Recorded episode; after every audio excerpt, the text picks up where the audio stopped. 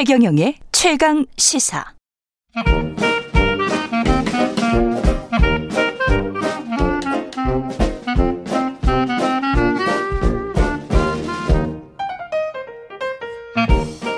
네, 최경영의 최강 시사 경제합시다. 월요일은 명쾌한 경제 이야기 해보고 있습니다. 오늘은 메타버스 전문가 모셨습니다.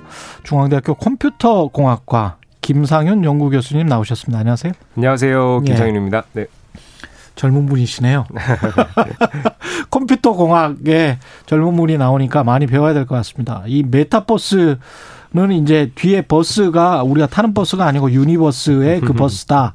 여기까지는 알고요. 네. meta라는 거는 이제 우리가 meta 인지할 때 그 meta. 네. 초월한. 초월한. 네. 또 다른 예. 넘어서는 뭐 이렇게 예. 보시면 될 것 같습니다. 그렇게 되는 거죠. 네. 예. 그 구체적으로 이게 뭔지를 좀 확 다가설 수 있게 좀 이해를 시켜 주십시오. 네, 요즘 이제 메타버스에 예. 대한 이슈가 부각되니까 음. 여러분들이 메타버스가 뭔지 음. 아직까지 헷갈린다 이러시는 분들이 있는데 사실 그런 분들의 대부분은 메타버스를 한 번도 이용해 보지 않은 분들이에요. 그렇죠. 그러니까 메타버스를 한번 이용을 해 보시면은 예. 확실히 느낌이 와닿는데요. 예. 메타버스 이용하는 방법이 뭐가 있느냐? 예. 아, 주로 이제 메타버스 플랫폼이라고 하는 것은 최근에 10대, 20대들을 타겟으로 나오는 게임이나 엔터테인먼트 플랫폼들이 있습니다. 아, 예. 네, 그러다 보니까 이제 나이가 있으신 분들은 음. 본인들이 이용하는 플랫폼이 아닌 거죠. 게임을 안 하다 보니까. 그렇죠. 예. 그래서 어쨌든 메타버스를 이해하시기 위해서는 주로 이제 10대, 20대들로 타겟 나오, 나오긴 하지만은 예. 그러한 플랫폼에 들어가서 본인의 아바타가 여기저기 돌아다녀 보고 아. 한번 경험을 해보시는 거. 예. 네, 그 축이 하나가 있고요. 또 하나는 우리 XR이라고 하는 예. AR, VR 기기가 있습니다. 예, 예. 가상 체험 같은 네, 거. 네, 맞습니다. 예. 가상 체험 우리 XR 체험장에 가셔서 음. 직접 체험해 보시는 경우도 있고요. 음. 아니 요즘 AR, VR 기기가 개인 용도로도 판매가 됩니다. 예. 그래서 그걸 구매하셔 가지고 이거는 또 10대, 20대들 타겟이 아닌 이제 좀 연배가 있으신 분들도 운동을 한다든지 네. 혹은 가상 공간에서 회의를 한다든지 이런 용도로 쓰실 수가 있거든요. 운동을 하는 가상 공간에서 회의를 하는 거는 이해가 되는데 네. 운동은 어떻게 하는 거죠? 그러니까 이제 VR 기기를 끼고요. 끼고 예를, 예를 막 들어 달리는데 산악지형을 달린다? 네, 프로그램 같은 거를 이제 하나 다운 받으셔도 탁구 게임이다 하면 예. 우리가 탁구 다른 전 세계 해외 다른 유저들과 가상 공간에서 탁구 대결을 탁구 대결을 하는 거예요? 네, 네, 맞습니다. 그러면 탁구 흉내를 내면서 네. 탁구를 실제로 치면 그렇죠. 똑같이 나갑니까? 제 그렇죠. 볼이? 실제 VR 공이? 속에 예. 그 여러분이 인지가 이제 실제 탁구장에 와서 탁구를 치는 듯한 느낌이 드시는 거고요. 예. 제가 실제 탁구 동작을 하면은 이제 예. 그 디바이스를 손에 끼고 예. 동작을 하면은 정말로 제가 실제 해봤는데 예. 정말 실제 탁구 치는 것에 한 70% 정도 느낌 나는 것 같아요. 그래요? 그 땀도 흐르고요. 아. 운동량이 있는 거죠. 타격감도 있고요. 톡탁 톡탁 뭐 이런 톡탁, 거 톡탁한 이제 소리와 시각적인 정보를 가지고 하는 거니까요. 예. 그러니까 촉각으로 이게 공이 와서 맞았다라는 느낌은 안 드는데 음. 시각과 청각 정보로 여러분들이 실제로 탁구장에서 공을 치고 있는 듯한 느낌을 주는 거죠. 아, 이게 다른 사업 분야로 게임이나 엔터테인먼트, 그 다음에 운동, 뭐 이런 것들은 뭐 비슷한 게 있었던 거는 같아요. 네. 생각을 해보면. 네, 그 고급 헬스장들이나 이런 데 보면 이제 비슷한 게 있었던 거는 같은데, 그거 말고 더 이렇게 산업적으로 어떤 잠재력이 있습니까?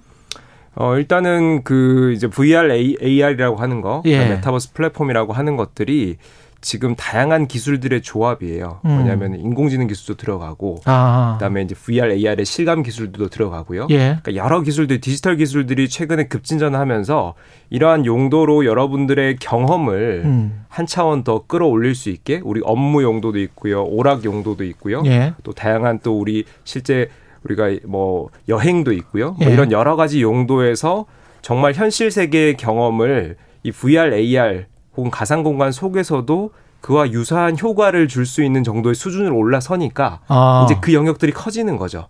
근데 지금 현재는 게임 예. 엔터 업계인 거죠. 주로. 업무 같은 경우에 실제로 회의를 거기서 할 수 있다. 네. 그 가상 공간에서 할 수 있다. 그러면 뭐 자기 집에 네. 그런 공간을 만들어 놓고 가상 공간을 컴퓨터로 만드는 거겠죠. 네, 네. 만들어 놓고 회의를 하고 관련된 뭐 영업 활동이 있으면 그냥 밖으로 나가서 하고 다시 돌아와서 회사처럼 일을 하고 그다음에 자고 뭐 이런 식의 이게 가능합니까? 지금 현재 최근에 코로나 팬데믹으로 재택근무나 원격근무 많아지다 보니까 예. 이 가상 오피스 플랫폼들이 많이 활성화가 되고 있거든요. 예. 현재까지 나와 있는 수준은 어느 정도 어느 수준이냐면요. 일단은 뭐 여러 가지 형태들이 있는데 어, 특정한 형태는 어, 우리가 이제 게임처럼 접, 아바타가 접속을 해가지고요. 아바타들끼리 같은 사무 공간에 있게 만드는 거죠. 그러면 아. 저는 내 컴퓨터에서 우리 집에 재택근무로 접속을 했는데 예. 아바타가 대신 출근을 하는 거고요. 예. 근데 그 아바타가 돌아다니는 공간에 따라서 내가 똑같이 실제 사무실과 똑같은 경험을 하게 돼요. 예를 들면은 아바타끼리 옆에 동료와 같이 붙어 있다. 음. 그럼 내가 헤드셋을 끼고 옆에 동료가 바로 옆에 있는 것처럼 대화가 됩니다. 아. 네. 그리고 같이 아바타끼리 회의실을 들어가요. 아. 그런 순간 화상 회의 시스템이 딱 열리면서 아, 실제로 아, 사무 실... 공간 실제로 빌딩 같은 거군요. 어, 그렇죠. 그렇게 그 가상 네. 공간에 구현해 놨다 보시면 되고요. 어, 또 한 차원의 조금 더 진화된 형태로 가상 오피스가 나오고 있는 게 예를 들면 페이스북의 오큘러스 2에서 쓰이는 워크룸이라고 하는 예. 앱이 있는데요. 이것도 가상 회의 시스템을 만들어 놓은 건데 이거는 이제 VR을 끼고 들어가는 건데 VR을 끼고 들어가면은 예를 들면 어 이제 기자님께서 서울 지사에서 접속을 하시고 또 다른 기자님이 뉴욕 그렇죠, 지사, 지사에서 그렇죠. 접속을 네. 하시면은 같은 회의 공간에 가상 공간 속으로 들어오는 거예요. 근데 이게 네. 우리가 이제까지 했던 위성을 이용한 방식이랄지 뭐 인터넷을 이용한 방식 뭐 줌을 통해서 회의를 한다할지 뭐 이런 것과 또 다른 어떤 한 차원 높은 효능감을 주는 겁니까? 어떻게 되는 거죠? 그렇죠. 만약에 줌으로 하게 되면은 예. 예 각자 접속하는 회의자들이 다 현실 세계에 있고 음. 그냥 영상으로 내 얼굴을 중계하는 방식이잖아요. 예. 근데 이 VR, 이 메타버스 공간으로 들어간다는 것은 내가 그 3차원 세상으로 들어가는 거죠. 그 대신에 아. 내가 들어가는데 아바타가 들어가는 거고 나는 그 아바타가 돌아다니는 그 경험을 그대로 인지하게 되는 거죠. 뭘 통해서 인지하게 되는 겁니까? 어, 시각, 예. 컴퓨터를 통해서? 그렇죠. VR 네. 기기를 끼면은 시각 정보와 청각 아, 정보로 아, 계속 끼고 있어야 돼요. VR 기기를. 그게 이제 여러 가지 방식들이 나오고 있는데 앞서 음. 말씀드린 첫 번째 그냥 접속해서 쓰는 방식은 우리가 컴퓨터로 그냥 게임하듯이 접속하는 것이라서 예. VR을 끼고 있지는 않고요. 예. 아, 아까 말씀드린 어, 오큘러스 2의 워크룸이라고 하는 이 앱은 VR을 끼고 들어갑니다. 음. 그러면은 내가 정말 회의실에 들어간 것 같은 경험을 하는 거고요. 예. 그 대신에 내 아바타가 대신 들어가 있죠. 예. 그러면 뉴욕 지사에서 아바타가 들어와서 같은 회의실에서 회의를 하는데 칠판에다가 뭐를 쓰면은 음. 서로 서로 같은 공간의 칠판에 같은 칠판을 쓰는 듯한 그 느낌이 그러네요. 드는 거예요. 네. 예. 글을 쓰면은 저쪽 뉴욕에서도 보이고 거기서 뉴욕에서도 덧칠을 하면은 제가 또 보이고요. 이게 같은 공간에 들어와 있는 거죠. 그렇군요. 네. 업무 효율성이나 뭐 이런 것들은 그리고 부동산 시장에도 영향을 꽤 줄 것 같은데 이렇게 되면 네, 나중에? 최근에 이제 부동산도 메타버스에서 예. 다양한 거래가 일어나고 있고요. 아직까지 그러니까요. 실물 거래로 연결되어진 않았는데요. 예. 예. 부동산이라고 하는 이 가상 공간에 이제 구현해 놓은 어떤 음. 예, 가상 부동산 형태죠. 그걸 그렇죠. 거래하고 뭐 사고 팔고 이런 것들이 가능한 형태입니다. 지금. 아니 글로벌 투자자들 입장에서는 뉴욕이나 서울에 어떤 빌딩을 보고 싶다.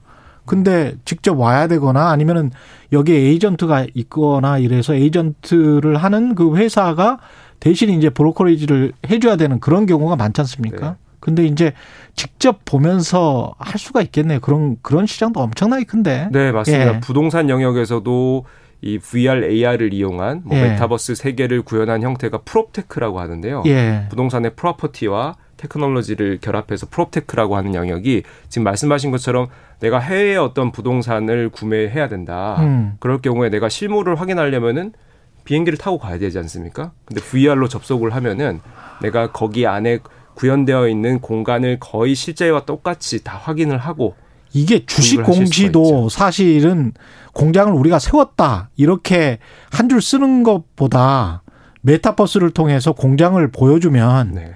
공시도 아주 명확하게 되겠네요. 정확하십니다. 네. 그런 부분들. 네. 그러니까 우리가 정보의 투명성이 필요한 부분, 그다음 실제로 눈으로 확인하는 것이 훨씬 효과적인 부분을 그렇죠. 어 그게 이제 질, 저 모든 인원들이 다 가서 확인을 하는 작업은 상당히 비효율적인데 이 메타버스 공간을 이용하면은 충분히 실제와 비슷한 효과를 줄 수가 있는 거죠. 아, 이거 커질 수, 커질 수 있겠네요. 네. 말씀 듣다 보니까 NFT 같은 경우는 이제 non-fungible 어, 토큰이라고 네. 해가지고 대체 불가 토큰입니다. 이게 어떤 건가요?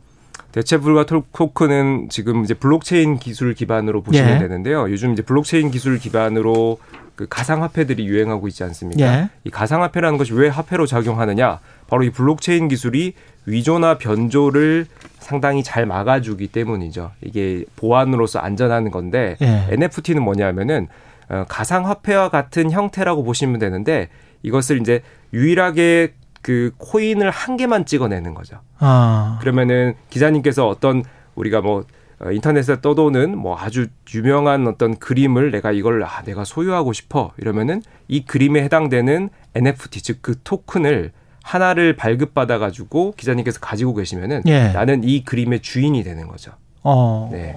다시 예. 말하면은 우리가 인터넷의 컨텐츠들은 그 무한 복제가 가능하지 무한 복제 가능하죠. 네. 네. 그러면 어떤 게 진품이고 어떤 게 가품인지 구분할 수도 없고 실제로도 음. 그게 또 다 똑같죠. 그죠? 예. 진품 가품의 구분이 없잖아요. 그렇죠. 예. 네. 근데 이거는 이제 가상 공간, 가상 세계들이 커지다 보니까 이것을 진품 가품을 구분하자. 예. 어떤 사람이 주인이고 소유자고 어떤 사람들이 어, 내가 이 카피본을 쓰는지를 구분하자라는 욕구들이 다들 있는 거예요. 아. 그래서 이거 진품 진품 가품을 구분하는 어떻게 보면 등기부 등본 같은 거죠.